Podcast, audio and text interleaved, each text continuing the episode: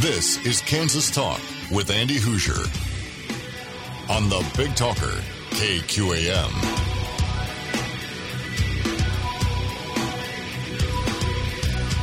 Hey, good Saturday morning to you. It is Kansas Talk right here on the Big Talker, 1480 AM and 1025 FM KQAM. Hey, great to have you along for the ride this morning. Good Saturday. Let's get you up and going for the day the way we like to do every single day right here on KQAM. It's great to have you rocking and rolling. It's a Saturday. It is a little bit chilly, a little bit cooler than what it usually is or has been the last couple of weeks, but that's all right. That's all right. That'll get us up and going. So, hey, welcome in. We got a lot to get to today. It's going to be a fun show trying to get you up and moving today. It's open lines to you at 316 721 8255, 316 721 Talk. If you want to join into the program, open lines to you at least for the first half hour here. We have a laundry list of guests to get to today, which I'm super excited about. At the bottom of this hour, State Representative Leo Delperdang, he'll be joining us for about a half an hour to talk about the House side of issues. The state legislature officially on their recess now. They'll be rejoining in the middle of May sometime to go back for their veto session to kind of wrap things up for the 2021 legislative session. And oh, what the ground that we've covered this week, so or this this year. So we'll talk about some of these bills here in just a minute. There's some that I want to get your thoughts on, but we'll get the House representation of that with State Representative Leo Delperdang from District Number 94 here in the Wichita area at the bottom of the hour. Hour number two, we have State Senator Renee Erickson. She'll be joining us from the Wichita area as well. She'll be talking about uh, specifically the Senate side of things going into the veto session and the recess, but also I really want to focus on the educational bill. It's caused a lot of controversy, of course, with the left side of the aisle and the uh, school advocates about a school choice bill. For for once, finally, finally, we've actually been able to have a bill that actually got a decent weight and it's sitting uh, it, it, uh, i don't know if it's sitting on the governor's desk or if we're still kind of working out on the details of it or how far it actually got but we'll get a detail from her on that one. But a school choice bill actually creating a savings account an education savings account for children to where the parents you can actually choose where to take your kids to school, whether it's going to be a private school or the public school or a charter school or a magnet school, wherever you'd like to go based on the quality that you're actually looking to get out of your education. What a wild concept. So we'll talk with her about that coming up in kickoff in hour number two. Also, at the bottom of hour number two, we'll have a realtor, Sherrie Curry. She'll be joining us at the bottom of the hour to wrap up the program today. As we've talked about the real estate market here in the Wichita area, it is hot, hot, hot. And there are so few homes right now that it is obviously a seller's market. But when will things pick up and what would you need to look for if you're trying to buy or sell right now in the realtor's market? So we have a lot to get to today and we're going to have a heck of a lot of fun doing it. All presented by in a nice little bow, presented by Phil's Coins, 9344 West Central Avenue. For all your buying, selling, and trading with honesty and integrity. For all your gold and silver needs, it's Phil's Coins, 9344 West Central Avenue. They're opening up in about 20 minutes from now, and uh, they'll be open until 2.30 this afternoon. Make sure to go and check those guys out, and we appreciate them partnering with us here on KQAM and Kansas Talk. But until then, for the first half hour here, it's open lines to you at 316 721 8255. 316 721 Talk. We do have a caller. I'll get to you in a second. But here's the questions that I have to present to you this morning on a couple of your thoughts. Number one, I find it first off, as we wrap up the legislative session, there are two education bills that I am extremely happy about. Obviously, number one, with the school choice bill that we just talked about a second ago, where we can actually choose to take our kids to certain schools based on the quality that we want, and that will in turn hold these schools accountable. Now, the schools say, oh, that's designated to public schools. You're not allowed to do that. That's des- it's designated to public schools and they don't want their funding to go away. But obviously, if they raise the quality, we wouldn't have to worry about this situation where we would want to take our kids to a separate school. And why should we be paying for a school if we're not actually taking our kids to it because their quality isn't really the best? So that's one bill. The second bill that is going to the governor and it sounds like they may actually veto this. So I don't know if she's going to veto this one or not. She doesn't like to veto a whole lot of things. She may do this one because the Kansas, uh, what is it? The Kansas Administrator or the uh, uh, Kansas Association of School Boards has come out in opposition against this bill, which really boggles my mind. And I don't quite understand why. But the Kansas Association of School Boards has come out in opposition against a bill that would create a civics test for you to graduate high school but also a financial literacy test in order to graduate high school. Now, correct me if I'm wrong, but I'm pretty sure that education is one of those things where you don't just learn the book things, but you learn life skills as well. At least that's the way it was supposed to be, which is why we did really well with like woodworking class to at least be able to use your hands a little bit, even if you don't do that a whole lot. An auto shop to learn how to like, you know, change your tire on the side of the road. I will say that I still laugh at my generation, the millennial generation that still can't change a tire on the side of the road. They can look all manly with their nice little beefy muscles and their man buns. It's all cute and nice, but until you can't change a tire on the side of the road, here's your sign. So we need to bring some of that back just a little bit, don't you think? At the same time, what about home ec? Being able to like sew things up a little bit. I never got that, and I don't know how to sew if I, you know, tear my socks or tear my pants or something. Uh, it happened on occasion, you know? Would be nice to actually learn how to do that. Maybe some type of herbology class to learn how to like plant things. And, you know, to, I, I think that we need to start focusing on life skill classes again, along with, of course, the literacy, along with, of course, the math, along with, of course, the spelling and, and the history and the civics and the art and all that stuff. We need all that. But we need to spend some time as well with some of the life lesson type of skills. And I think financial classes would be huge. Why is that not a curriculum in our public school system already? Why would we not do something like that? It doesn't make any sense to me. Because right now, credit card debt, student loan debt, the mortgage, the auto loan. You can learn all about that stuff on the Dave Ramsey program that we have here on the KQAM airwaves from 2 to 4 every afternoon live. And you can call into that program, by the way, too. But working to get rid of debt, not living in debt, would be kind of a commonsensical thing. And if we had a financial literacy class, then maybe we wouldn't open up a credit card in college and spend a whole bunch while we're trying to buy beer for a nice little cake party. Maybe we wouldn't spend a massive amount of student loan debt. And someone like myself, who needed probably a financial literacy test in high school, probably wouldn't be sitting on $60,000 worth of student loan debt that used to be $88,000, but I've paid down about 20 grand over the last few years on the Dave Ramsey program. Thank you very much, Dave. Oh, yeah, working on those myself. So, why would the Kansas Association of School Boards be against a financial literacy class? At the same time, a civics class, they say, well, we already take a civics class or we already take history. Okay. But why don't we actually take one as well to where you take a civics test like the naturalization process, which is what this bill wants? It wants them to take the naturalization test of someone who's becoming a citizen of the United States. You need to know the basics how many members of Congress, the three branches of government. That way, we don't have individuals saying, well, Joe Biden, why can't you just sign an executive order to take firearms away? Because that's just the reasonable thing to do because you need to do something to take care of us. Maybe we could get rid of some of those conversations because then people would actually understand how the you know function of government actually works in the checks and balance system and the three branches that we actually have. So there's a lot of discussion there.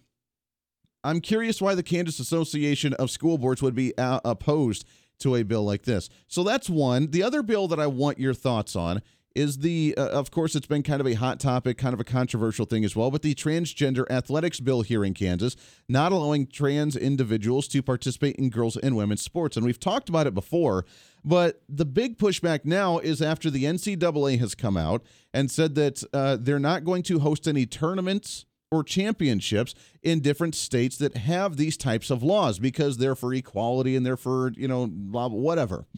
And they're not going to do it. Now, the problem is, is that the state of Kansas and the city of Wichita here is set to hold the women's championship in 2022 and the men's championship in 2025. And the fear that many have is that the NCAA is going to pull those championship games away from Kansas and away from the city of Wichita. That's going to lose revenue and it's going to lose that credibility of us actually having these tournaments if we end up passing this law. Now, it's sitting on the governor's desk. She said it was a job killer. Um, not sure why that would be a jobs killer, but that's kind of interesting. But she said that uh, she, again, said that she doesn't necessarily like vetoing bills, but has hinted of vetoing this bill.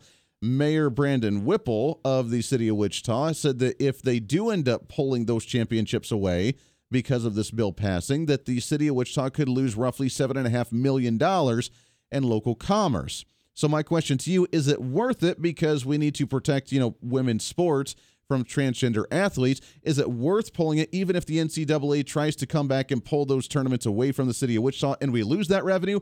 Or do we say, you know what? We really need that economic growth. We really need that economic stimulation.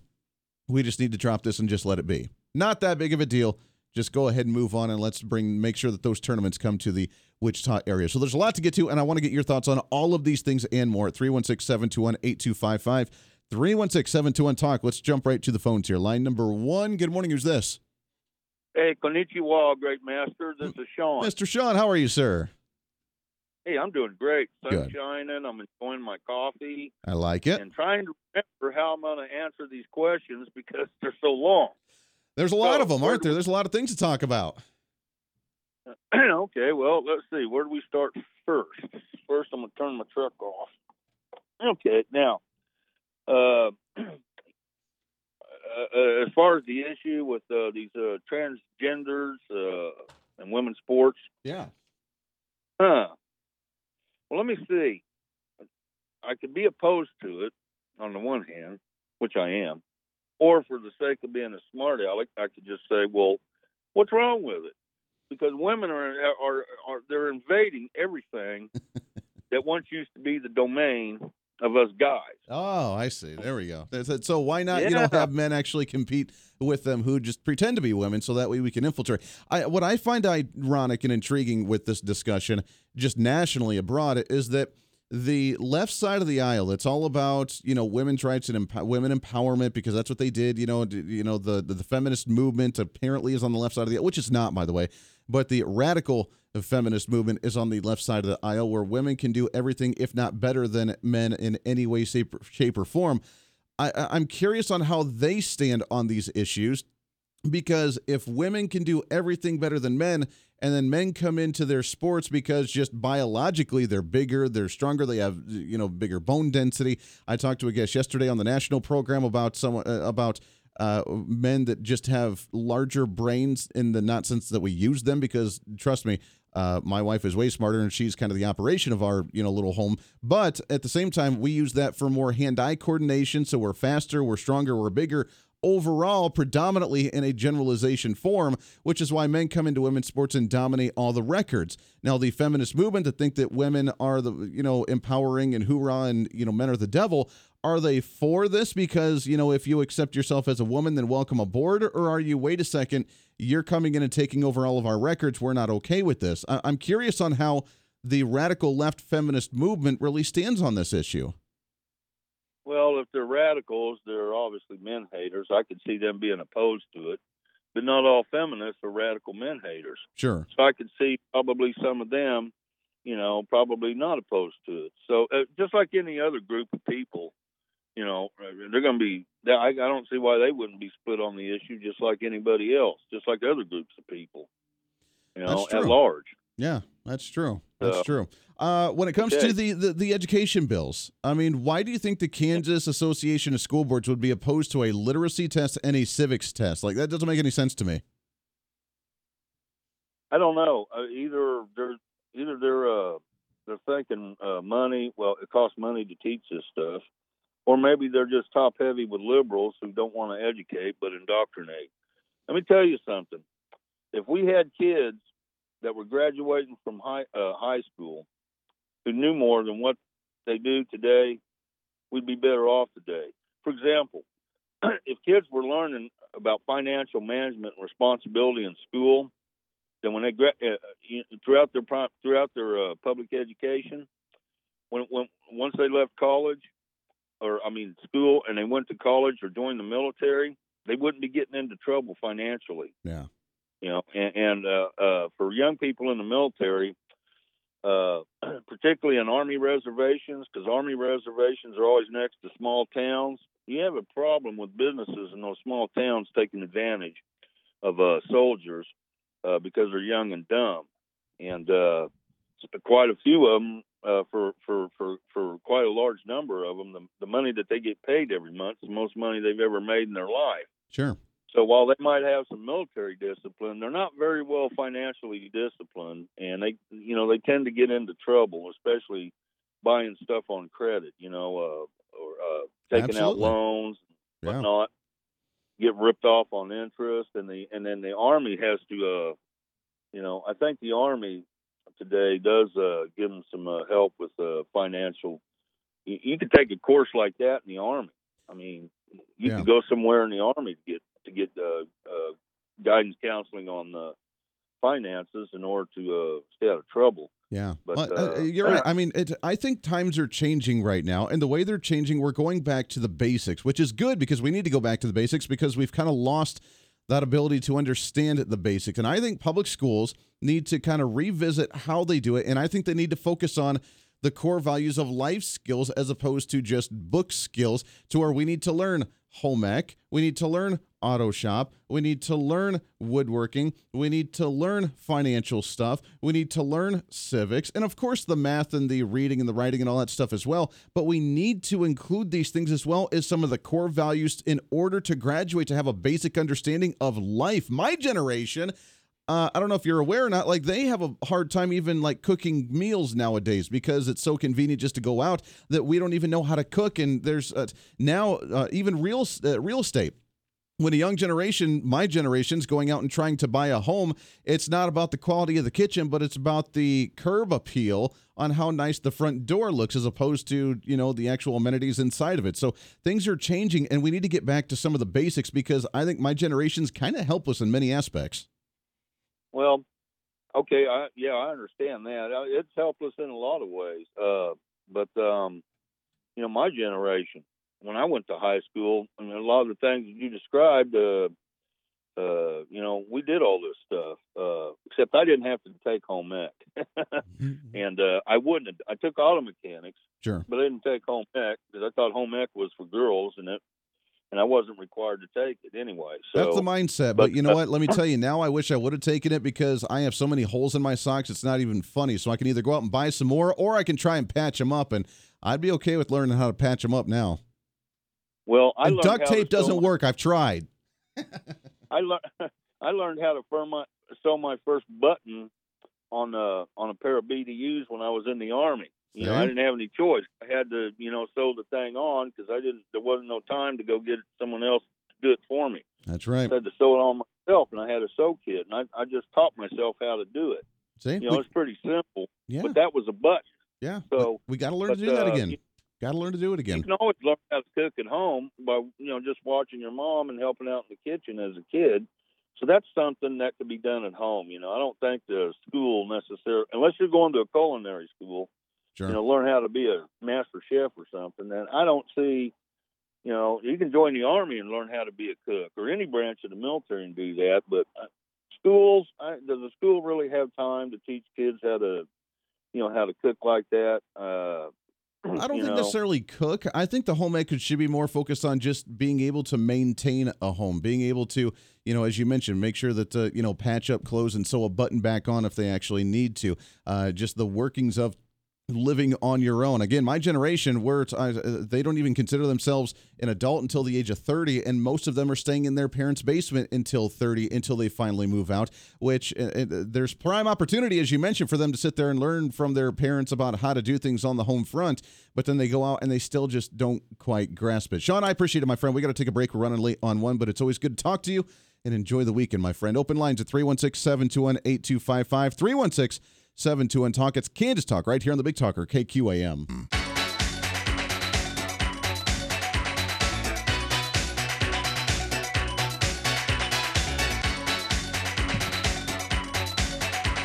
Welcome back into the program. Just about a minute before the bottom of the hour news. Thanks for joining us here on Kansas Talk on the Big Talker KQAM. Right around the corner, State Representative Leo Delperdang. He'll be joining us in studio for a half hour talking about some of the latest issues. Well, I really want to focus on this financial literacy and civics literacy test for the public education system. It just blows my mind why the public schools would be against something like that because that makes zero sense to me in any way, shape, or form. So we'll get into that here just a little bit too, and get kind of the uh, his thoughts on wrapping up the session before the veto session uh, here in just a few weeks in the state legislature. Where did we end this year? Medical marijuana, taxes, budgets. There was a lot that we tried to cram in this year, and some surprising stuff that moved forward, some surprising things that really didn't move forward.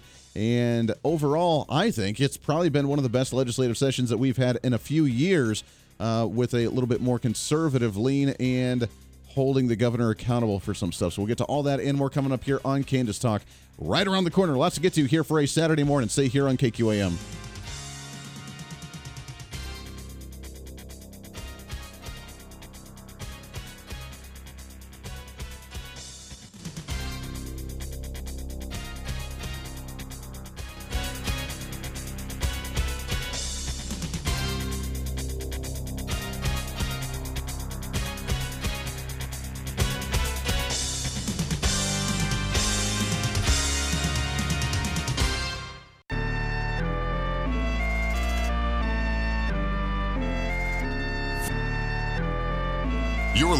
To Kansas Talk with Andy Hooser on the Big Talker, KQAM. Come on, let's feel it. Cut it! 34 minutes past the hour. Welcome back into Kansas Talk right here on the Big Talker, 1480 AM, 1025 FM, KQAM, all presented by Phil's Coins, 9344 West Central Avenue. Buying, selling, and trading. They are officially open this morning. They're open until 2.30 this afternoon for all your buying, selling, and trading of silver and gold with honesty and integrity. They are about the only place in the Mid America region that actually has silver on hand. That's how crazy this market is right now. So if you want to get your gold, if you want to get your silver with the way the markets are right now, then uh, go out there, go check it out, and uh, make sure to get your stuff right now. Speaking of the markets, real quick, State Representative Leo Delperdang in studio with us. Leo, how are you, my friend? I'm doing well, Andy. It's always good to be here with you. Always good to talk to you. So, real quickly, I don't know if you do any investment on the stock market stuff. I never have in my entire life. I don't know anything about it. I've never done stocks. I've never done any of that thing at all. Um, uh, for the first time in my entire life, I joined Robinhood, that trading thing, that trading app. Oh, okay. I put hundred dollars into it. and I put fifty dollars into Doggy Coin when it was at eleven cents on like Tuesday. And in two days, I made $120 and got out when it was at 40 cents. then you made a profit. I made a pro- in two and, days. you, and you got out. And I got out. Yeah. I got out. Now it dropped back down, and this morning it was at uh, 25 cents. So I bought $150 back in at 25 cents. Okay.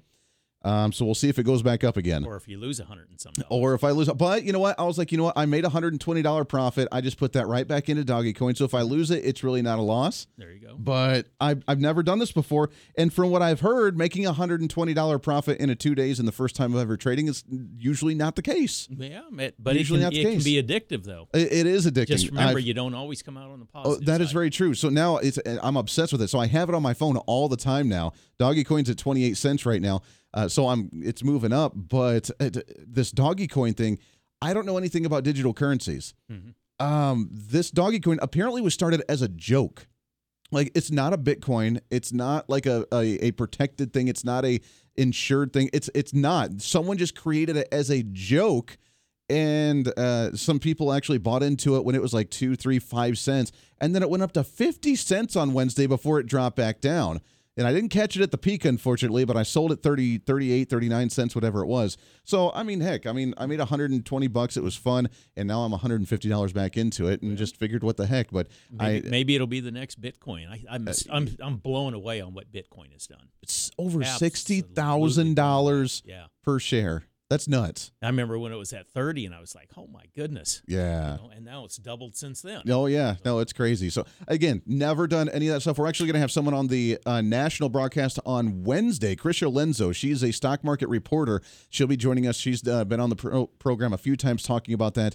Uh, when the Robinhood thing with GameStop and AMC happened, she talked about that a little bit. So she'll be joining us on Wednesday at 4 p.m. here on KQAM. And uh, she'll talk to us about Doggy Coin, but I did. I actually got into it, and I got into it. I, I'm I'm pretty impressed. I got in 11 cents, got out at 40, and then I bought back in at 25 this morning. So we'll see what it does now go. Well, best hopefully doesn't my hopefully doesn't crash on me. if so, then what the heck? Um, anyways, state legislative issues. Um, going along with that, the sports gambling thing that didn't really go anywhere this year, did it? Because I know some people are really anxious about that one. And then uh, we talked with Dan Hawkins, House Majority Leader, a couple weeks ago. That one just didn't really go anywhere. There was too many amendments, kind of too up in the air, and really didn't lock down some details. I'm thinking there was a lot of amendments on that. I, I don't have the details of that one specifically Yeah. with me, but yeah, it, it did not go anywhere at this time. sure. Doesn't mean it's dead, but it did not go anywhere this Didn't year. go anywhere this time. Yeah. The big one I want to ask you about, and I was talking about it in the first half hour of the program. It, it blows my mind. I've never thought that I could hear a Kansas Association of School Boards, just a school board group, say, no, we don't want kids to learn about a civic test to graduate, and we don't want kids to learn about financial literacy to graduate. We want them to be ignorant on financial issues going into college so they get a credit card and they spend $100,000 on student loan debt uh, this is not education to me, and that kind of angers me why they would be so opposed to such a common sense bill to me. I don't I don't understand that part either as far as why they're opposed to it. I mean, you look at the bill and I've got uh, the bill brief in my hand here, but it it, it, requires at, at a high level, I'll just kind of jump into it for the 22 to 23 year school year. So Mhm. not right now, but next year, Sure. it will require students en- enrolled in the an accredited public, private, or parochial high school to pass a civics test. Uh, there'll be a series of tests as far as part of the Kansas required courses of instruction for the graduation, but for this this year now, the 21 to 21 two school year, the students are to pr- be provided the test. They're not required to pass it. Okay. We hope they can, but it, it's kind of the lead into it because they haven't, you know, it, it's new coming Sure. up here. But where this thing gets into the, the basic civics test, it gets into financial literacy, such such as think of this in your own life, saving and investing. You were just talking about. Yeah, I Uh, wish I would have known that in high school, not at 33 years old. Yeah, credit and debit. Uh, everybody's going to have that, especially if they go to, to higher ed Mhm. at this point. The, uh, just financial responsibility and money management, um, insurance, risk management, income. So it's basic life skills. Right. You know, that's on the financial side, and you get into similar things on the civic side. Um, I I don't understand the negative side of this, even though we had people go up and talk on the negative side of it. Yeah. I mean, I, I, I guess, and I, I'd like to hear what they had to say uh, on the negative side of it. I guess I can kind of sort of understand a dialogue against the civics one with them maybe making an argument of we already do civics in a history class and a government class, so they should already know this kind of thing. But if they already know that kind of thing, then it shouldn't be a problem for them to take one more test on civics saying, you know what, here's some questions from the naturalization test with people coming into the country as a U.S. citizen.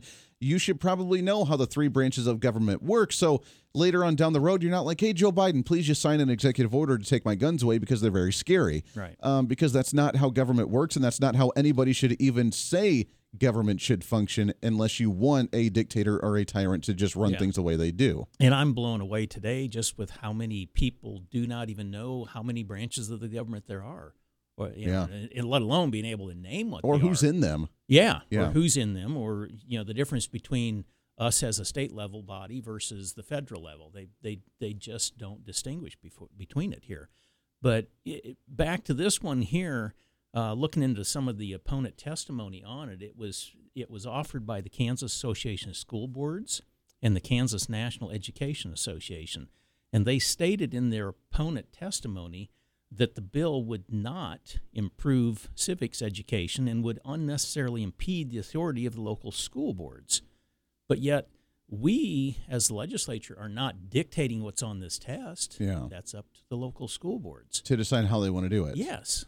We just gave them the guidelines of we want the test here, maybe here's how many questions, that kind of thing. So just kind of the false rage. But uh, to me, there's got to be a deeper reason why they would be against that. To me, uh, maybe it goes against their uh, mandate of we want kids to kind of be ignorant, to kind of go into college blindly, so that way we could kind of take advantage of them, get into the student loan debt, and just kind of go about the uh, uh, just the way of the world. I guess I don't know. Yeah, yeah. It's it, it's something that I I many people have been ta- touting how we need something more in this in the schools as far as the basic civics, as far as the basic how to balance a checkbook.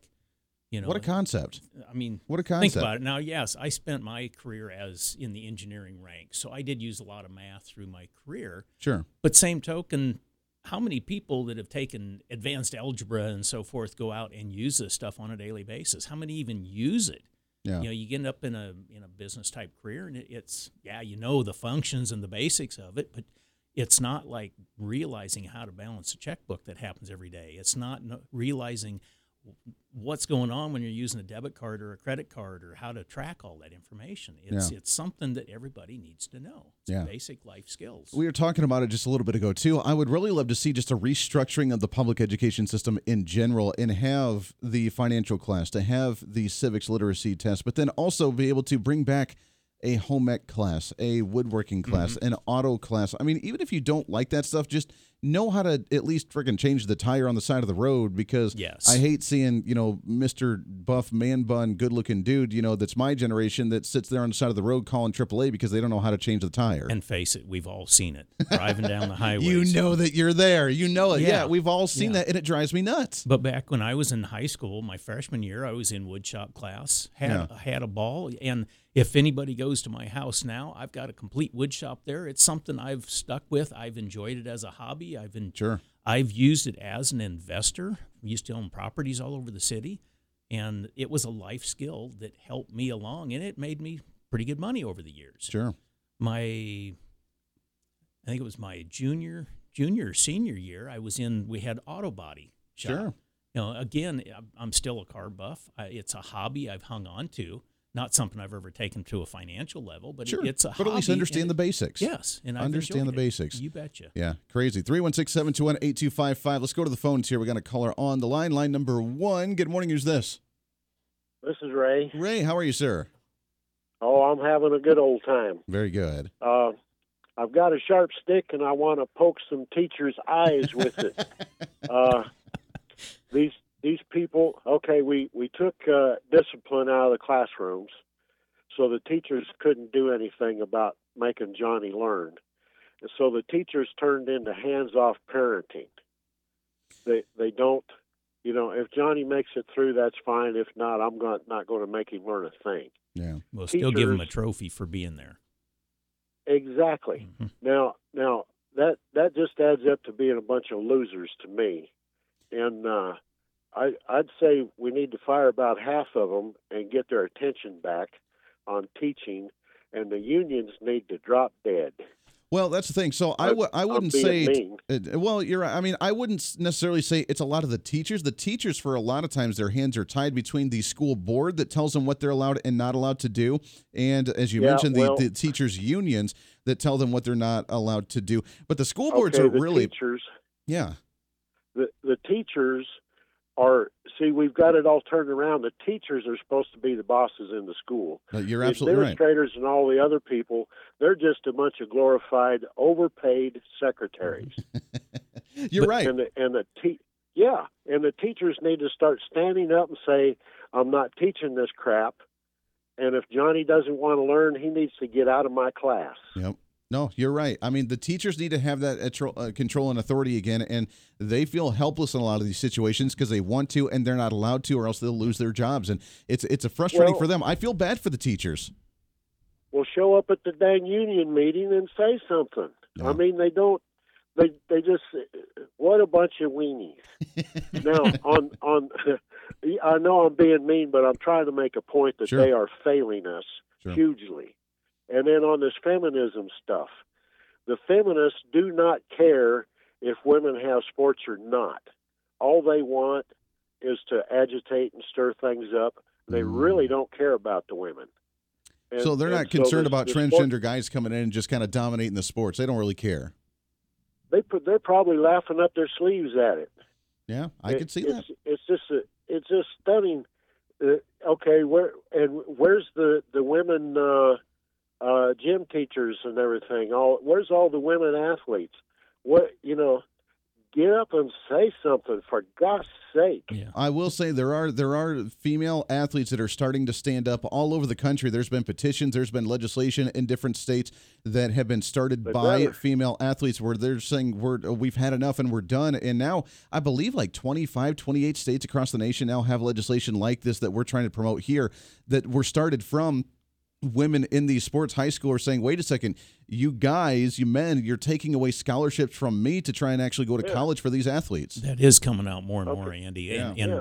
the when we had the debate up in the House on that, uh, there was Representative Lonnie Clark. Mhm. Absolutely blew us away. I had no idea this guy had the background he did, uh, but he spent years and years working with and coaching in the Olympic levels. He's been to Barcelona. He's been around. He went Wow. up and named all these, but then he got into the stats of women's and like the records on different things of women's sports versus men's and there was nothing even close Yeah. you know so if you get you know athletic type guys starting to compete against the the women it it, it blows it out of the out of the ballpark as far as women like you say for scholarships or for being able to compete compete fairly but yet we're being accused of you know the blood is on our hands. We're going to cause suicides throughout the the gay and lesbian communities and so forth. And you know i i i know lots of people in the communities like that. I i'm i'm all for the equal rights. Yeah you, you shouldn't separate one from the other.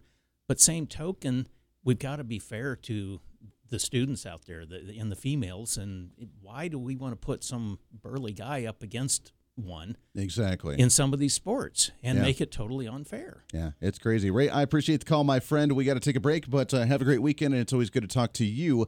As always, let's take a break here, 10 minutes to the top of the hour. When we come back, I know that we talked a little bit about education. We're going to have State Senator Renee Erickson on to talk in more detail about the education side of things with the education bill, the school funding, and the school choice bill. But when we come back, Leo, I want to talk about some of the budgetary things and the separation of the school budget and the regular state budget and where all that's at as we go into the end, wrapping up slowly the state legislative session for 2021. It's Kansas Talk right here on the Big Talker KQAM. Stay right here.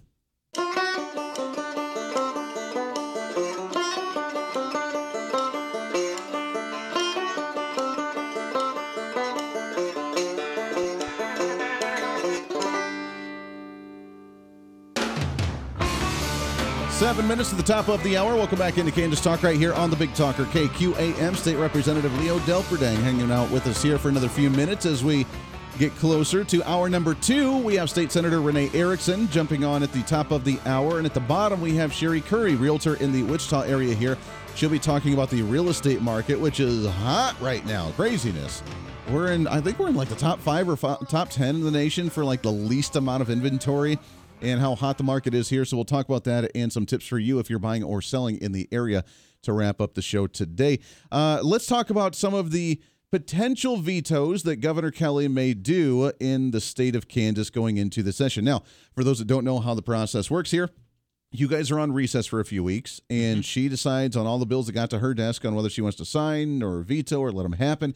And then you guys go back for what, like a week afterwards, and then you go and if she did veto anything, you guys kind of wrap up some official business and try to override some vetoes or see what's going to happen thereafter. That's pretty much how you sum it up there. I mean, if she signed everything, we'd go back and it'd probably be a day or two. You wrap up the business and we're done for the for the year Yeah. until next year. Um, this case, I think there's several items she will veto. We were just in the before the commercial break here. We were talking about the civics and financial education bill that passed with a vote of 72 to 51 in the House. Mm. So 84 is that magic marker. 84, yeah. of, is it veto overridable? Uh, you know, so it's something we're thinking we may see a veto on that one specific. Wow. Uh, you mentioned the uh, the budget coming up here. Um, that one passed on April 9th with a vote of 70 to 53. So again, That's gonna be a it's- hard one. It's vetable territory. The budget was a little bit different this year. Um, we did uh, did she was wanting to once again go and, and re-amortize KPERS, which is your retirement plans for Of course, yeah. employees and schools and stuff. But she's for the teachers, by the way. Oh, absolutely. yeah. But that did not happen in this budget. So, and she's needing that money in order to help basically balance her budget and her wants and needs. Yeah. Um, we're trying to keep her from tapping into it. So, where that was a 70 vote, it is vetoable. I kind of expect she will. We'll see how that one goes. Wow. Wow. But, uh, just because of the reamortizing of KPERS, uh, she wants more money essentially. Well, yeah. and she I didn't mean, like she- your tax cuts. in the budget, she puts out a budget. The, the governor does the budget. We don't necessarily make it up. The governor does a budget, and she hands it to us in the legislature in the various budget committees, and then we go through that. And she might make a budget that is basically not balanced. Right. You know, it's, it's not necessarily a constitutional budget. We're held to it. So when it comes out of us, we've got to move monies around and rearrange in order to get certain things balanced. That means maybe adding too few items, maybe taking away few items, but then when we're done, it goes back to her. Mm-hmm. And will she sign it or not? Who knows? That'll be Uh, the where- question. But where it was a low enough vote here, it it may not get signed. What was different this year is on the uh, school choice uh, portion that you talked about earlier. The school f- budget funding was it was tied into that one. So normally we see a budget with all the school items in it too. That was kind of separated out. So they both passed, Ah. but they're both handed over to her. So will she sign both of them or not? That'll be interesting. That's going to be an interesting one. Now, I know that, and we got just about a minute or so left here to kind of wrap up, but I know that we had talked about earlier some tax cuts uh, in the state, or at least like matching the federal tax cuts so that way you can write off and deductibles and stuff on your taxes. Did that stuff go through with this budget and with your tax bills, or did that go to the wayside after learning that we had a bit of a shortfall in the state? Now, I believe that went through, and you're talking about the decoupling. Yeah. Um, for example, if you itemize on your federal tax return, That's right. um, you have to itemize on that in order to itemize on the state this time around. Mm-hmm. Um, but if you keep in mind, a couple of years ago, through when the Trump administration, he they raised the the basic write off and deductions on Sure. the Fed. So a lot of people did not necessarily have to itemize on the Feds because it gave me a big standard deduction there. Well, if I take that standard deduction, then suddenly I'm not allowed to uh, itemize on my state return. And that's where we want to decouple of those things. And it might make sense to itemize state, maybe not Fed or vice versa, but we should have the choice there. Yeah, we need a choice. Uh, And you can, again, how crazy you can choose how you want to do your taxes to make sure that you get the most amount of money back because that's your money. What a wild concept. State Representative Leo Delperdang, District Number 94. Always good to talk to you, my friend. Thank you. We'll do it again soon. Hour number two, Kansas Talk right around the corner. Got a big hour for you. Also, open lines to you as well. We'll get to all of it right here on the Big Talker, KQAM. Stay here.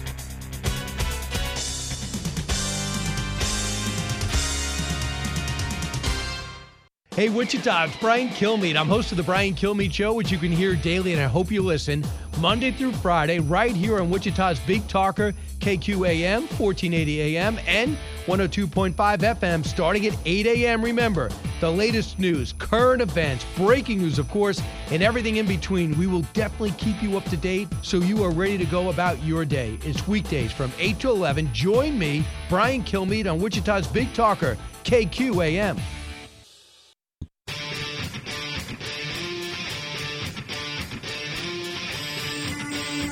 This is Kansas Talk with Andy Hooser on the Big Talker, KQAM. It is hour number two at Kansas Talk right here on the Big Talker, 1480 AM and 1025 FM KQAM. Happy Saturday morning. It's great to have you for the ride this morning, making it happen, doing the thing, getting you up and moving for the day. And it's been a fun one so far. State Representative Leo Delperdang. Appreciate him coming on the program as we do often. So thanks for that. Coming up, wrapping up the show today, uh, real estate. The real estate market here in Wichita is off the hook. And we have uh, someone coming on to talk about that. Sherrie Curry. She's with Collins and Associates Real Estate Professionals here in the Wichita area. We've had her on before, uh, family friend. She's the one that got us our home, so we're looking forward to chatting with her in just a little bit to talk about the real estate market because it's going nuts for sure. Uh, but as we're continuing, by the way, with our legislative talks, all right here on Kansas Talk, presented by Phil's Coins at 9344 West Central Avenue. Buying, selling, and trading, honesty and integrity for all your gold and silver needs. Make sure to check them out. They are open right now until 2.30 this afternoon. Also online at philscoins.com. We'll get Phil Martinez back on the program next week, so we're excited about that as we do at the end of every month. Next week's show is going to be fun, by the way. We're going to step away from the politics for a little bit on the show next week. And next Saturday, you're not going to want to miss it. We're going to be having an Entrepreneur Day. Yeah, an Entrepreneur Day and a startup business and inventors day however whatever you want to look at it however you want to call it there are a few individuals here in the wichita area and some people may not know this there's a few individuals in wichita that are set to premiere on shark tank next week for an invention they made so we're gonna and the program program's gonna be on friday next week shark tank so we're gonna have them on the national show on friday uh, to tease, but they can't say what kind of deal they made on Shark Tank because the episode hadn't been aired yet. So they're to come back on the show Saturday morning, and we're to talk about the pro. the The product is called the Scrubby, and it's kind of neat. You can check it out at the Scrubby. You can look at that one. Uh, they're going to be on Shark Tank. They're going to come back on the show on Saturday to talk about what kind of deal that they actually made, or did they make a deal with one of the investors there on Shark Tank. At the same time, I figured we're just going to make it an entrepreneur day, and we're going to talk to inventors of the area. And we have about two or three of them coming on the program. Lacey leatherman she's uh, she has not come on the program before but we i've talked to her for years and i've been wanting to get her on the program. I just haven't been able to do it. Uh, she's the inventor of zip sip which is a zippable uh, beer koozie. Yeah, and it's pretty awesome. So she'll be coming on the program as well, along with the guys, the three guys with the Scrubby. So it's going to be a cool Inventors Day on the program next week, along with Phil's Coin. So uh, uh, entrepreneurship as well. So we're going to step away from the politics next Saturday and have a little fun uh, with entrepreneurs and inventors on the program. But today, I'm excited to have on the program right now to talk more about what's going on on the Senate side of things. And as we go into the veto session in May and what happened this year in the Senate, and of course, a focus on some of the educational stuff. Excited to have back on the program with us Kansas State Senator Renee Erickson with us. Renee, how are you, my friend? Hey, I'm great, Andy. Thanks for having me back. It is great to have you back on the program. It's always good to talk to you. It's been, I, I have to say, I've been relatively impressed with the legislative session this year. Usually we feel like we're almost banging our head against the wall where we can pass these things, but yet we haven't been able to because Republicans are blocking it. And uh, we have this internal war with our Republicans. And I'm sure that still happened this year but with more conservatives within the Republican ranks on both in both chambers, really, and some more conservative leadership that we have in the chambers as well. I, I've been really happy with the way things have gone. We've been able to move forward with some really unique bills that usually don't go anywhere, and it seems like we've been able to get more stuff on the governor's desk this year as well. Uh, well, you're exactly right, Andy, and uh, that's a great analysis. And overall, we've had a very productive session. We we started out fast out of the gate. Normally, it's slower at the beginning of session, but one, we didn't know how long we were going to be in Topeka. Thankfully, we made it through the full session. And two, we had to play catch up from last year because we left so early. So we basically rolled two sessions into one, and with a more conservative majority, we were able to move some things and uh, yeah, I feel real good about the work that we've done so far. That's awesome. That's awesome. I love it. Now, one of the big things that I know you focus uh, a lot of this as well, and you and you kind of front this on the Senate side with the education stuff. It's been a wild year. We've talked about education choice and school choice for a long time in the state of Kansas. I remember rallies that Governor Brownback used to go to when I first got into Kansas, talking about school choice and wanting to advocate for school choice, where you as a parent can choose on where you want to take your kids and having that money in a school savings account or some type of uh, voucher program or something to allow the children to choose where they want to go based on the quality of the education. We actually had a really good discussion this year, and this actually went pretty far. Talk about where that is right now. Yeah, we did. We uh, came up one. The House passed it. It was um, House Bill 2119 came over to the Senate. We put it in a shell so it's SB 175. We came up one vote short of passing it on the Senate side. It has an educational savings account, which is exactly what you're talking about, Andy. Huge opportunity for kids and parents. Um, we're not giving up. We're going to bring that back. We're going to try to get it. It's the right thing to do for Kansas kids and Kansas families. And the COVID, the Kelly COVID shutdown, I think just pointed out the need for, for a more diverse educational opportunity for kids I firmly believe the money should follow the child. We're paying to educate children, not fund an educational bureaucracy. So I think that was highlighted from the Kelly COVID shutdown. And uh, sooner or later, we're going to get those opportunities for kids. I love it. It's something that we desperately need, but I'm sure that the uh, members of the you know school board association, the you know the the school administrators, they probably lost their minds thinking about something like this because they've had such an iron grip control on the public education system, and they finally just a couple years ago with the Kansas Supreme Court started getting the money that they wanted to, which is way above and beyond, uh, which is just completely absurd. That they probably have not been a big fan of this at all, have they? No, they're fighting it tooth and nail, and we knew they would. But here's the truth of the matter. In the Supreme Court ruling on Gannon, they said you are failing uh, the at risk students. So this educational savings account is for at risk students. Mm. We're getting 1.3 billion additional dollars in Kansas from the federal government to try to make up the gap that we know is going to exist from the Kelly COVID shutdown of our schools we know there's that gap. They're getting $1.3 billion over the next three years to make up that gap. And the, the state kicks in another $500 million for at risk students, Andy. And the sad thing is, we've quadrupled our spending on at risk students since 2006, and our results have gone down. So we're spending more, failing those students. At some point, we need to push and say, look, it's about those kids that we're failing and they need to have some options. This is not acceptable. But yeah, they're going to fight anything that, that they see as a threat to their money, as a threat to their monopoly on education in Kansas. But for me, it's all about helping those kids.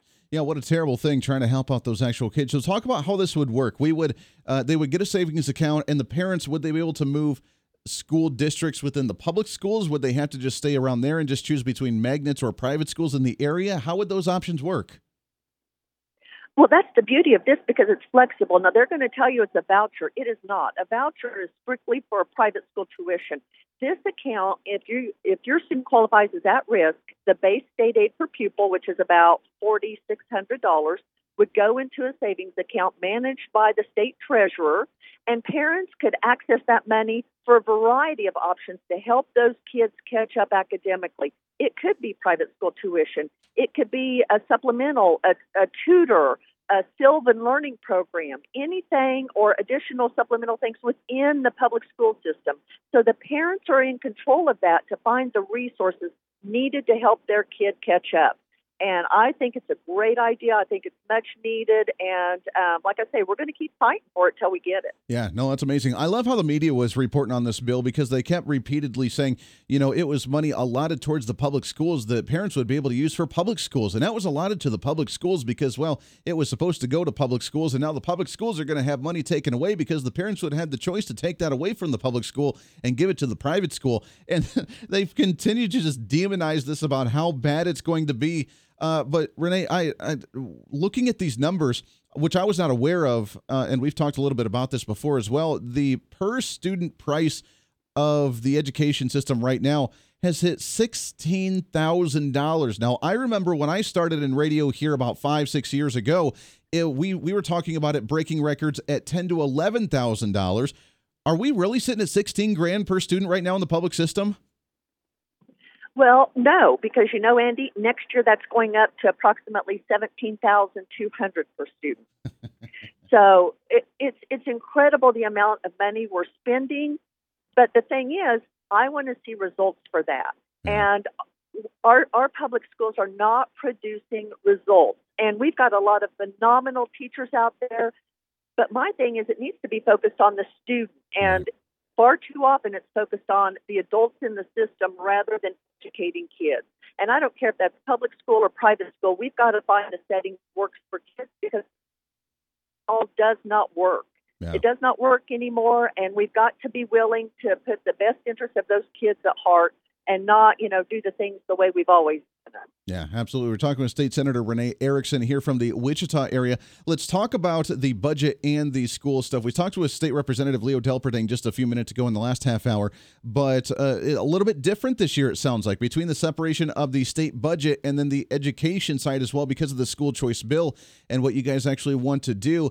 How is that going? Did it is it actually going relatively smooth? And do you think the governor's actually going to sign this stuff, or do you think she's going to veto it? Oh, I fully expect uh, when we do get it through the Senate, and we will, um, she will veto it. Um, but she's keep this in mind: she's vetoing full constitutional, according to the Supreme Court, funding for schools. She's going to vote veto school funding because she doesn't like the policy pieces. But Andy, as a legislature, it is our responsibility to make sure that we're being good stewards of taxpayer money. And to me, no more do we just write schools a, a big whopping blank check with no accountability for student achievement and results. That's what we're doing with this bill. So, um, what that's going to shake out to look like, but I fully expect going forward, and I'm certainly going to fight for policy always being tied to school funding from now on. Yeah, absolutely. Uh, we got just a couple minutes left here before we have to take a break, but let's talk about real quickly. We had you on the program a while ago to talk about this issue with the transgender bill. The NCAA coming out and trying to strong arm a little bit and say any state that's passing any type of stuff like this, they're not going to hold any tournaments or championships in those states because, you know, we're about equality and, you know, whatever. But uh, statement from the Senate with Ty Masterson, the Senate president, saying that we're not going to be strong armed or bullied on this issue and we want to protect the rights of women. Are you still confident this bill is actually going to get through here in Kansas? Absolutely. The governor's going to veto it. We know that. But we are, we didn't pass it with enough for a, con, a veto override, but we'll get there, Andy. Um, when when people have to choose, we had several passes um, when it was voted on. We'll get those people. We will override her veto. And let me just say, Shame on the people who are saying this is going to cost us money. Shame on putting a price on equal rights for girls, and shame on the NCAA for advocating for something they admit through their own rules and regulations. You know, they have different standards for girls and boys, men's and women's sports in a variety of things. They acknowledge the physiological differences, so shame on them for punishing states who only do the, the same.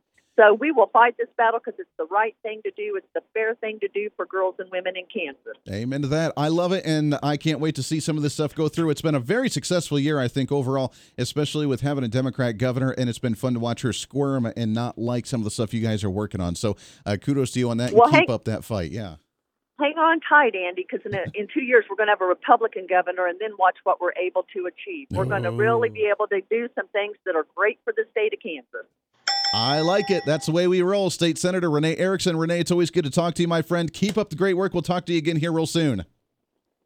Anytime. Thanks, Andy. Have a great day. Hey, you as well. Always appreciate the time very much. We'll take a break, 20 minutes past the hour. We'll talk about some of this, get your thoughts on it. Plus, we'll wrap up and talk about some real estate here in the Kansas area as well. It's Kansas Talk right here on the Big Talker, KQAM.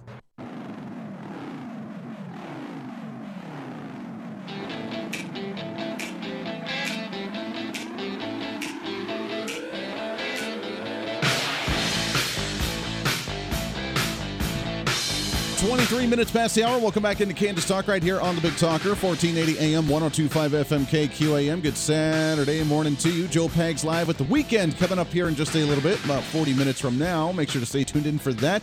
We're going to be talking real estate here in just a minute as well. Crazy real estate market. But until then, you do have a few minutes to call in if you'd like to at 316 721 8255. 316 721 Talk if you'd like to join into the program. Here's something interesting for you as we continue on with the uh, vaccinations across the state. I know we haven't talked much about that today, but we talk about that a lot uh, all throughout the week and here on the weekends. But real quickly, something I found quite intriguing, according to the Topeka Capital Journal, Kansas is more COVID 19 vaccine skeptical than most of the U.S. as a whole, according to the census data. The now this is coming after the pausing of the Johnson and Johnson vaccine because of blood clots that happened in six or eight individuals. One of them even up in Nebraska, so relatively close. And it's a rare. It's uh, well, Andy, uh, blood clots happen. It's a rare blood clot form of blood clot that happens, uh, and they don't know what's going on. I know the investigations are ongoing with it. We'll see what happens. Um, from the latest that I heard, actually, they some scientists or some researchers said that they thought it was due to COVID that actually caused the blood clot. So that's kind of interesting. It was it because of the strain that was in the Johnson and Johnson vaccine to boost the, the to trigger the immune system? Was it because they actually tested positive or got exposed to COVID? That's something interesting. But they have the Johnson and Johnson vaccine on hold. But as of right now, roughly 46% of the state's residents say they will definitely get the COVID-19 shot when it's available in the state of Kansas. 46%. That means there are 54% that are not sure or not going to get it. Now, according to the KDHE, they don't think that it's like adamant against, completely against the vaccine at 54%, but they say roughly 37% of the state's residents have already gotten at least one dose. Uh, four weeks uh, four weeks ago, the number of individuals who said they would get the vaccine was at a high of 49%. Now it's down to a 46%. Uh, they say, quote, I don't think that's much of a 54 is completely the anti-vax camp. If we see 54%, we need to be asking questions about how to uh, try to break up that group because what messages work for particular groups within that are uh, going to be very unique to the demographic characteristics of that subset. So trying to figure out how to educate you, I guess, on being more comfortable getting that vaccine. But 54%, a little more skeptical than the rest of the nation. A lot more people across the nation wanting to get the vaccines. Here, we're like, eh, not really. I still stand by mine. If you're of healthy age or if you have a halfway decent immune system and you exercise and have a decent diet and take vitamins and do your thing, and you have a strong immune system, you don't need the vaccine. It's not about wanting it or not wanting it or thinking it works or doesn't work. To me, it's about the need. The elder individuals, the ones with immune compromised systems, the ones that are sick, get it. Sure, do your thing. Protect yourself. If that's what makes you feel comfortable, get it. That's totally cool. However, I don't need it. If I get it, I'm going to have a 98.5% chance of it not doing anything to me and being completely asymptomatic. I'm not concerned. And I'll take those chances. For a child, really anybody under 18 years of age, you have like a 0.03% chance of it actually harming you really, really badly. So you essentially have a 99.97% rate of it being completely fine. I'm not concerned about those odds. If I was immune compromised, if I was extremely sick, I would consider it, but I'm not. And that's really what it comes to. So if you feel comfortable, get it, do your thing. If you want that extra protection, that's completely fine. At the same time, if you don't need it, that doesn't mean you have to get it. But Andy, herd immunity, you can get herd immunity by getting the virus, being completely asymptomatic, having the antibodies, and then going about your day. So it's really about personal choice on what you want to do. And yes, vitamins and natural health can actually just be fine for you to be fine with COVID as well.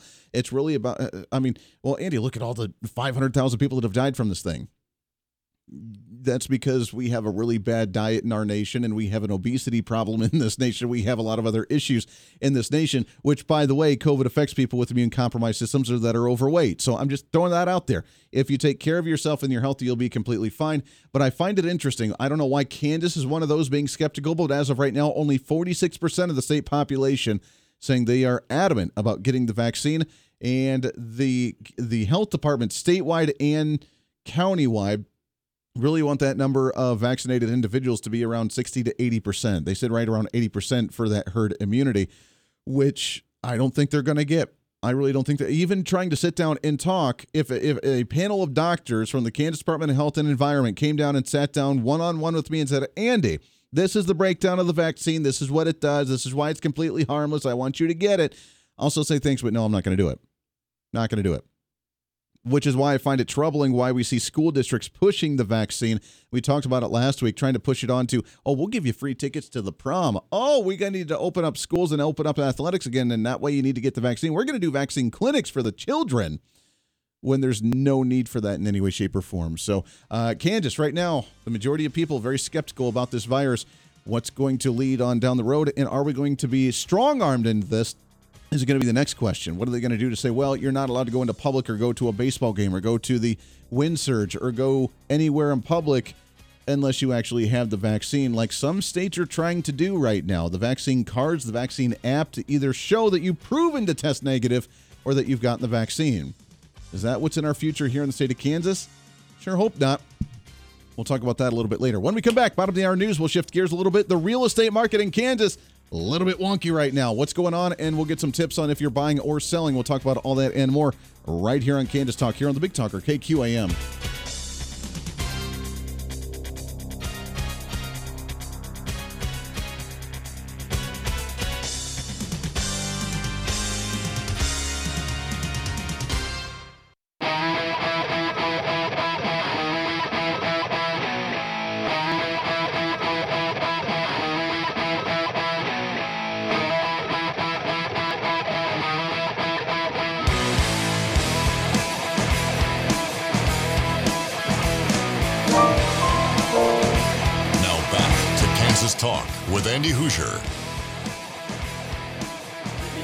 Back into Kansas Talk right here on the Big Talker. Oh, hold on here. Helps if I uh, helps if I actually get our live stream up and going. You can find us on the stream as well at KQAM, Facebook.com slash KQAM. You can watch us there on the Facebook live feed, which I uh, had to get that back up and going. But hey, welcome into the program, 316 721 8255. Last half hour of the show already goes by way too fast. The show really does fly right on by. I thought my one hour program during the week goes by fast, but good golly. Uh, we talked a lot of politics today, and you can comment on any of that stuff, but I want to shift gears a little bit and talk about something that I find really interesting. So, the real estate market in Wichita is probably one of the craziest things. We'll get to that here in a second with Sherrie Curry with Collins and Associates Real Estate Professional. Sherry, how are you? I'm wonderful. Thanks for having it's again, it's Andy. always good to talk to you, a personal family friend. We love having you, and you helped us get our house yes. as well. And uh, our house is rocking. We absolutely love it, and, and a, a, few little issues I've talked about on the radio, but it's going to be bigger and better. And we're building the Hooser Media Network studios. I'm I'm still building my in my in home studio. It's going to be really I'm cool. To see that, I can't wait to show it. and, and we're actually filming and taking pictures of a lot of the renovation to see the whole progress. So that way we can do a big release of it, and it's going to be cool. Four different awesome. TV sets, a green yeah. screen, a radio studio. Oh, cool. It's going to be legit. Like we're we're it's been a long time coming, and it's going to be a lot of work, but we're really cool to see it all. So. Awesome. and a bar because why the heck not? Yeah. Yeah. So there we are. How have how have you been? You've been busy and you're getting ready for some summer stuff as well. Yes. Um, well, we're getting ready to. Um, there's an event where, uh, for in my real estate side, um, I wear a lot of hats. So, um, on the real estate side, next week, next Saturday, there's uh, the veterans. They're doing a drive-through. Okay. and where a lot of vendors can drive by and we can like share business cards and visit with them and things like that. so that's okay. something that that we're doing to support our veterans, Sure. which I'm really excited about. Absolutely. Um, tomorrow, again, a different hat. I'm supporting Cowtown, the old Cowtown Museum. It's their up and opening season day. It's opening for Cowtown tomorrow. opening Oh, for Cowtown man. tomorrow, and it's free for everyone.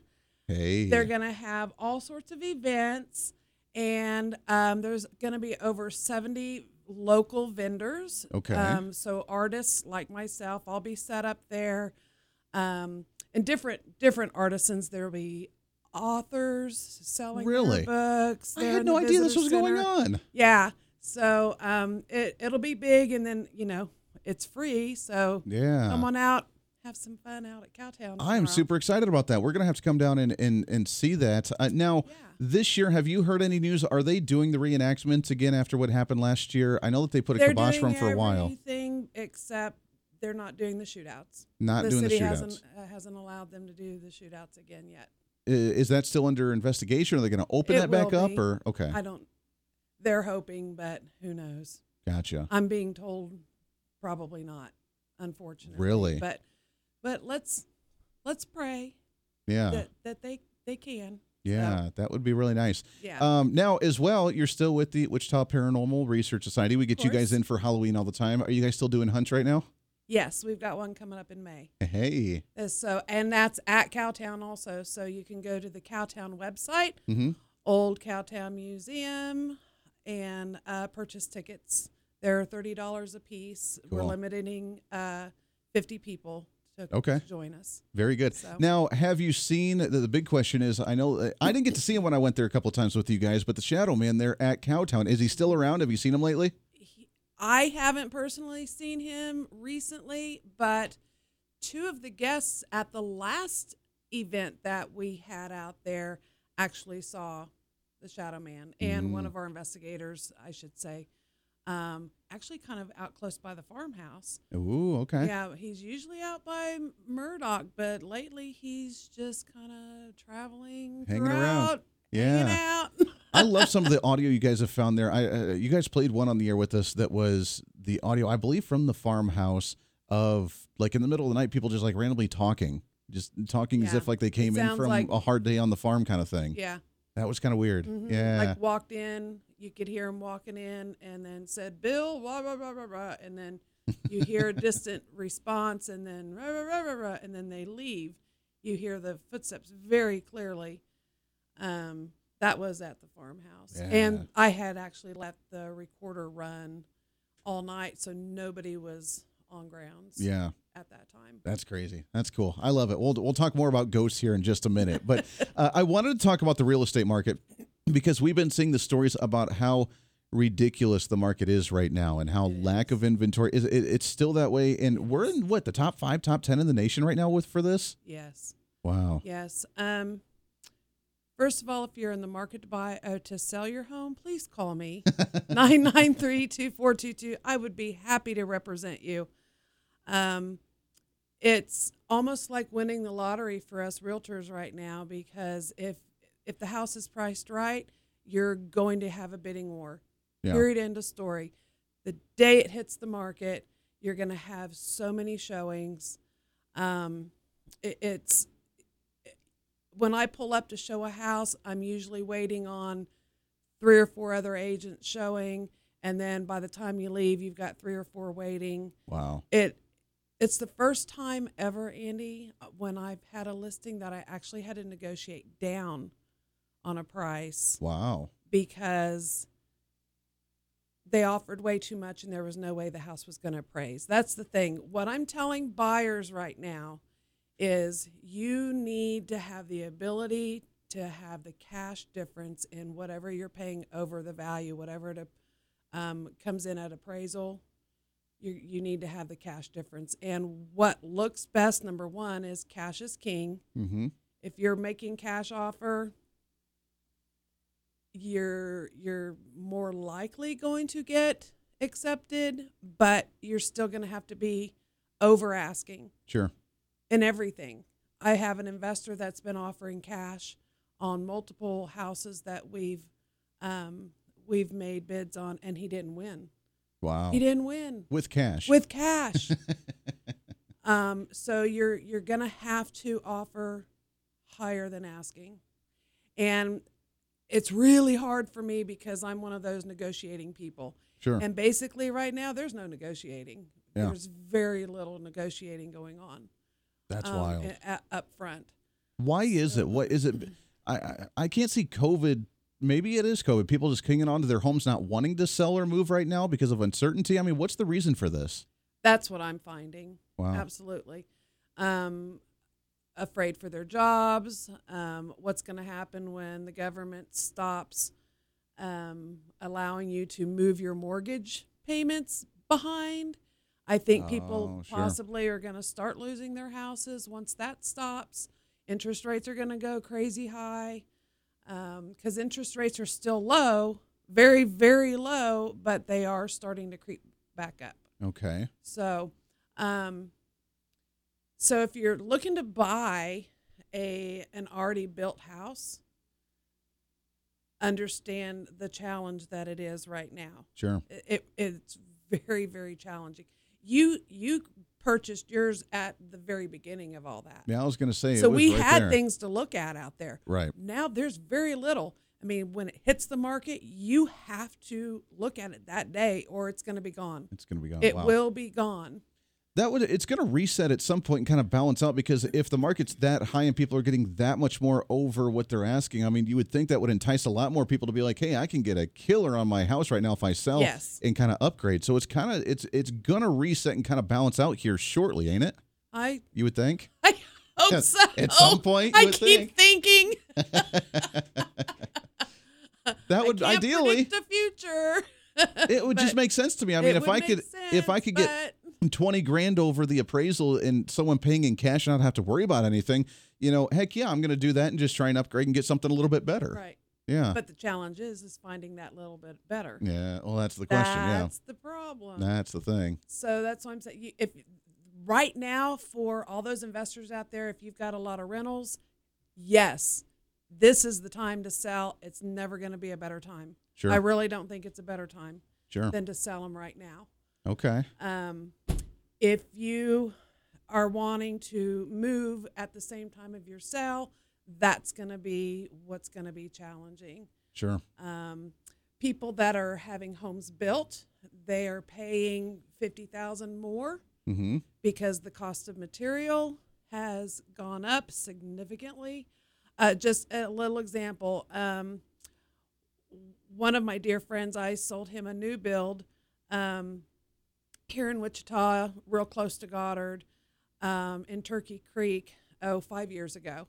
And he paid 120 for it. Uh, it was a two bedroom, new build, no finished basement, 120,000. Today, for that exact same house, it's 169,000. Wow. Good golly. And that's all because of the price of material. Now, I was just, that's the next question I wanted to ask was the price of material. People are wanting to build new things, but the material's so expensive, which I think COVID has part of that to do as well. oh, just 100% because of has to do with it. just trading, trying to import resources, trying to do that, it makes it too, almost too expensive to build a house right now as well. but that's basically your only option and if you're able to wait for that to be built to Wow. sell your current house and with all this going on added on top of that the price of rentals has gone up Sure. we had a little rental that we started out renting for about $400 a month by the time we sold it we were renting it for around 700 it is currently now and it's a little tiny two bedroom on the south side um, it's now being rented for eight ninety five. Wow. Yeah. Wow. More than double than what you had it originally. Yes. Yeah. That's crazy. Now, what about? Um, it, I haven't heard much about them lately. I think they're still bidding those mini homes that were going to be on the east side of town. Is that going to be a popular thing because it's going to be cheaper to build? Um, but the little plot of land, but what is it like those micro homes or micro mansions, whatever they called those? I mean, is that the future? I think more so on the east and west coast. I don't know that they'll be real popular here. yeah, because they were building some But I could residential side of that there here too. For weren't they? I mean, are they still doing that? I, I'm not sure. Interesting. Actually, Okay. I'm not sure. Because I hadn't heard them in the news in a I long haven't time. heard about it in a long time either. so. Yeah, that makes me that that makes me curious because, I mean, if it's smaller to build like that, then maybe that's the new way to go. But I don't know. I, I mean, things have got to balance out here. Once, No, I got it spread out. Uh, yeah, I know. Yeah, I couldn't do that. I mean, I have a small home, but come on. yeah, 300 square foot home like that. I mean, that's smaller than my apartment that I had when I first, uh, you know, it's, we got married and when uh, when the missus I moved in. Uh, yeah, I couldn't I couldn't do that. Couldn't do that. It's just ridiculous. Um, things have to balance out here soon. It's just a question of when. But we're going into the hot season right now too, with spring and Yeah, summertime. And it's so stressful. Usually we're like, yay, we're going to have some business. the business has been booming the entire year, but the issue is we're working so hard as realtors. Um, but you you have three or four buyers and we can't find the houses for them yeah, at all. at all. I was gonna say So I uh, don't know how this booming season that we usually have is gonna is gonna go. is yeah, gonna go. What's what actually sits um, a little longer than the standard two hundred thousand and under homes? mm-hmm. Two hundred and fifty on up.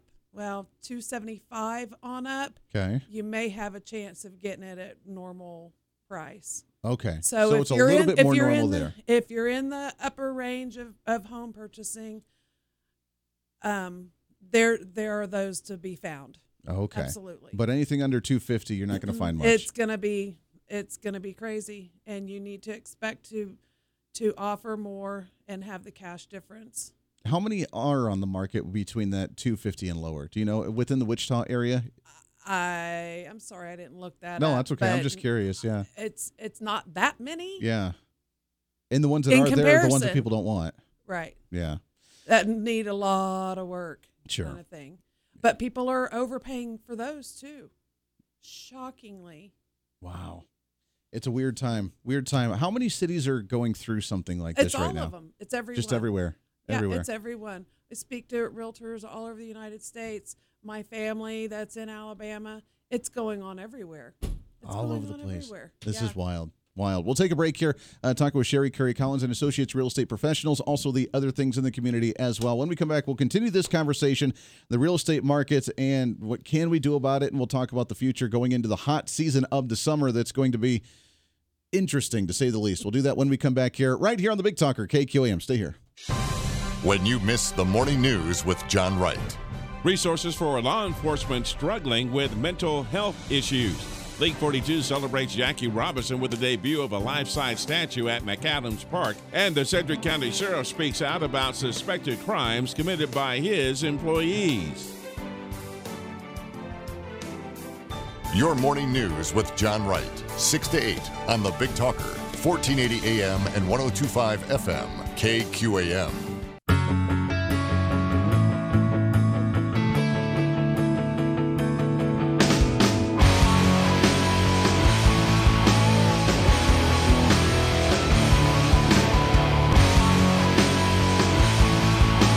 Welcome back in. Last segment here. It goes by way too fast. Roughly seven minutes, the top of the hour, right here on the Big Talker KQAM. Joe Pags live with the weekend coming up on KQAM in just a few minutes. We're talking with Sherrie Curry about things going on in the community, real estate, all that sort of thing. Um, as a realtor, and I'm sure with all the realtors in the community right now, are you concerned going into the hot season with such limited amount of um, inventory around here? Very. Yeah. I'm very concerned about what's going to happen. what's going to happen. You know, we get buyers and then can't find them their house.